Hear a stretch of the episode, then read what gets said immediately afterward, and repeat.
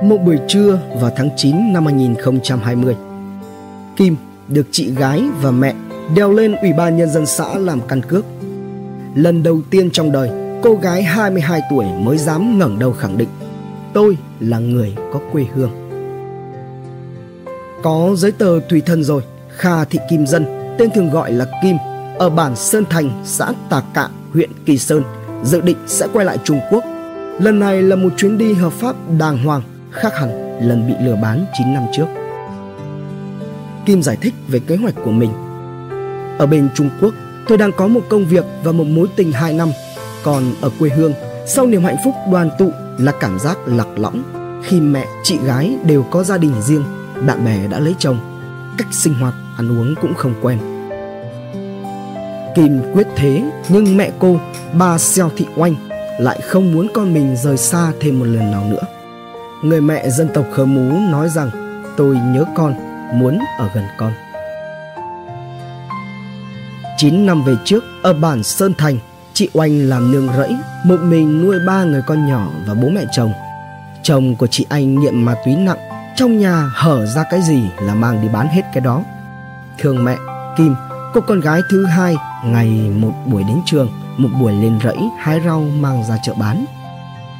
Năm 12 tuổi, một người họ hàng đã rủ Kim sang Lào rồi bắt thuê.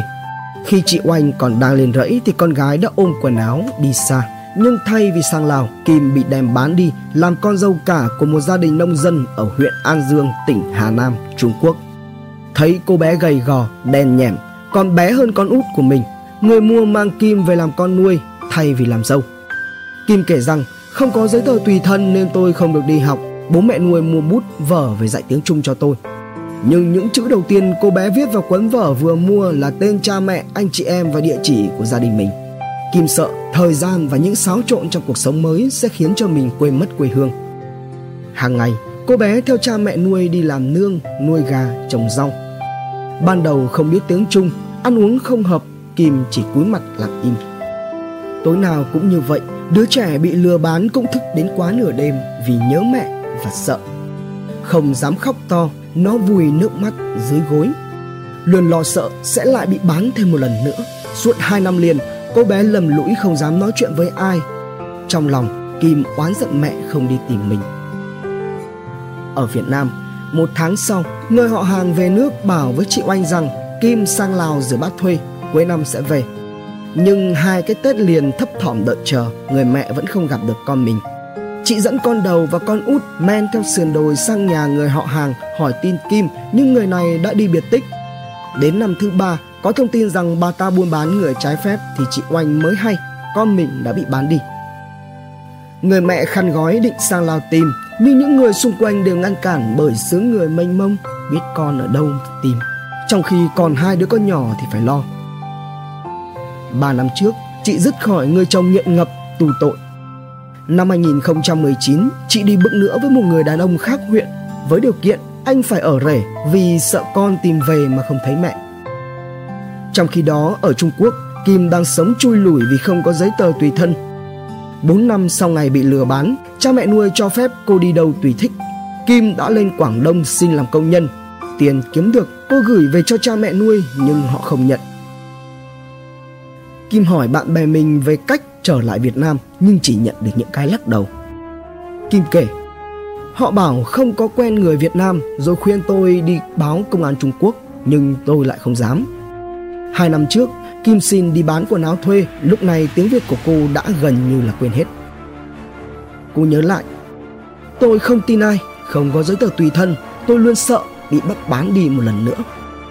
Mãi cho đến tháng 5 năm 2020, thấy một người bạn Việt quen qua mạng xã hội WeChat, cô mới nhờ đăng thông tin tìm gia đình. Phương, chàng trai 22 tuổi đang làm việc tại Trung Quốc nói rằng cô ấy nói bị bán đi, ở bên này nhớ nhà, nhớ bố mẹ cuộc sống không tự do nên muốn trở về với gia đình. Thấy Kim tha thiết nên tôi đăng lên Facebook thông tin hộ, không muốn hỏi nhiều vì sợ cô ấy tổn thương. Tình cờ đọc được thông tin trên mạng xã hội anh Cụt Sĩ ỏn, Phó Chủ tịch Mặt trận Tổ quốc xã Tà Cạ nhận ra đứa cháu họ của mình thất lạc. Anh lập tức kết nối với người đăng thông tin. Anh ỏn cho biết Tôi phải gửi ảnh mình đang đứng trong hội trường Ủy ban nhân dân xã Tà Cạ cho Phương để cậu ấy cho Kim xem. Đến khi con bé tin tưởng thì cậu ấy mới kết nối với chúng tôi.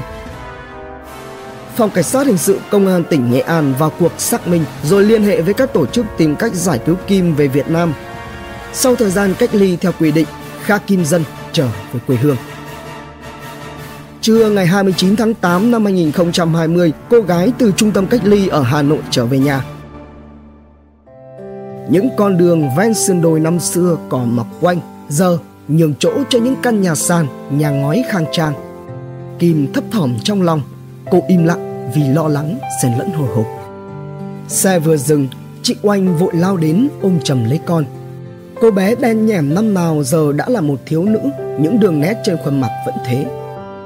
Mẹ ơi, con nhớ mẹ. Sau 14 ngày ở với những người Việt Nam trong khu cách ly đã giúp cho Kim khôi phục lại những từ tiếng Việt đã bị phòng hóa 9 năm qua. Cuộc hội ngộ nhiều nước mắt, Kim cứ mãi nhìn đôi mắt mẹ. Cô nói, tôi buồn vì mẹ già đi nhiều lắm. Đôi mắt trũng sâu. Đêm đó bố mẹ con họ nằm cạnh bên nhau trên chiếc giường nhỏ như 9 năm về trước. Người mẹ tay nắm chặt tay Kim như sợ mất đi đứa con gái lần nữa. Chị kể nhiều chuyện đổi thay ở quê nhà nhưng ít hỏi chuyện mà để con tự nói. Chị không muốn khơi lại những nỗi đau khi nhìn thấy đôi mắt u sầu của con.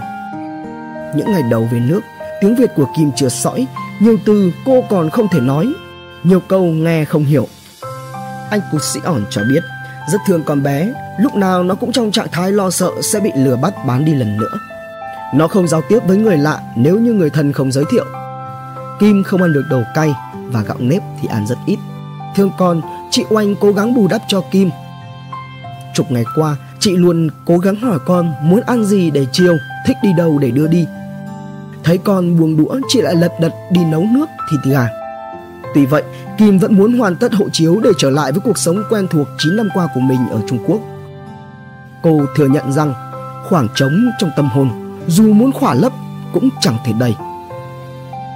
Cô gái ngượng ngự nói bằng với vốn tiếng Việt hạn chế rằng Nhưng tôi mừng vì mình đã tìm lại được gia đình, được thừa nhận là một công dân.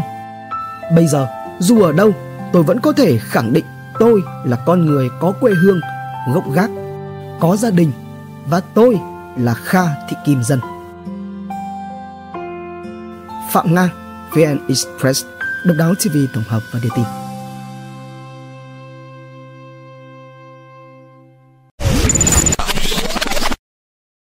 Hành trình khám phá những vụ án kinh điển và bí ẩn cùng Độc Thám TV. Những quần khúc chưa lời giải. Những âm mưu chưa từng hé lộ. Những sự thật đang bị che giấu. Tất cả sẽ có tại Độc Thám TV.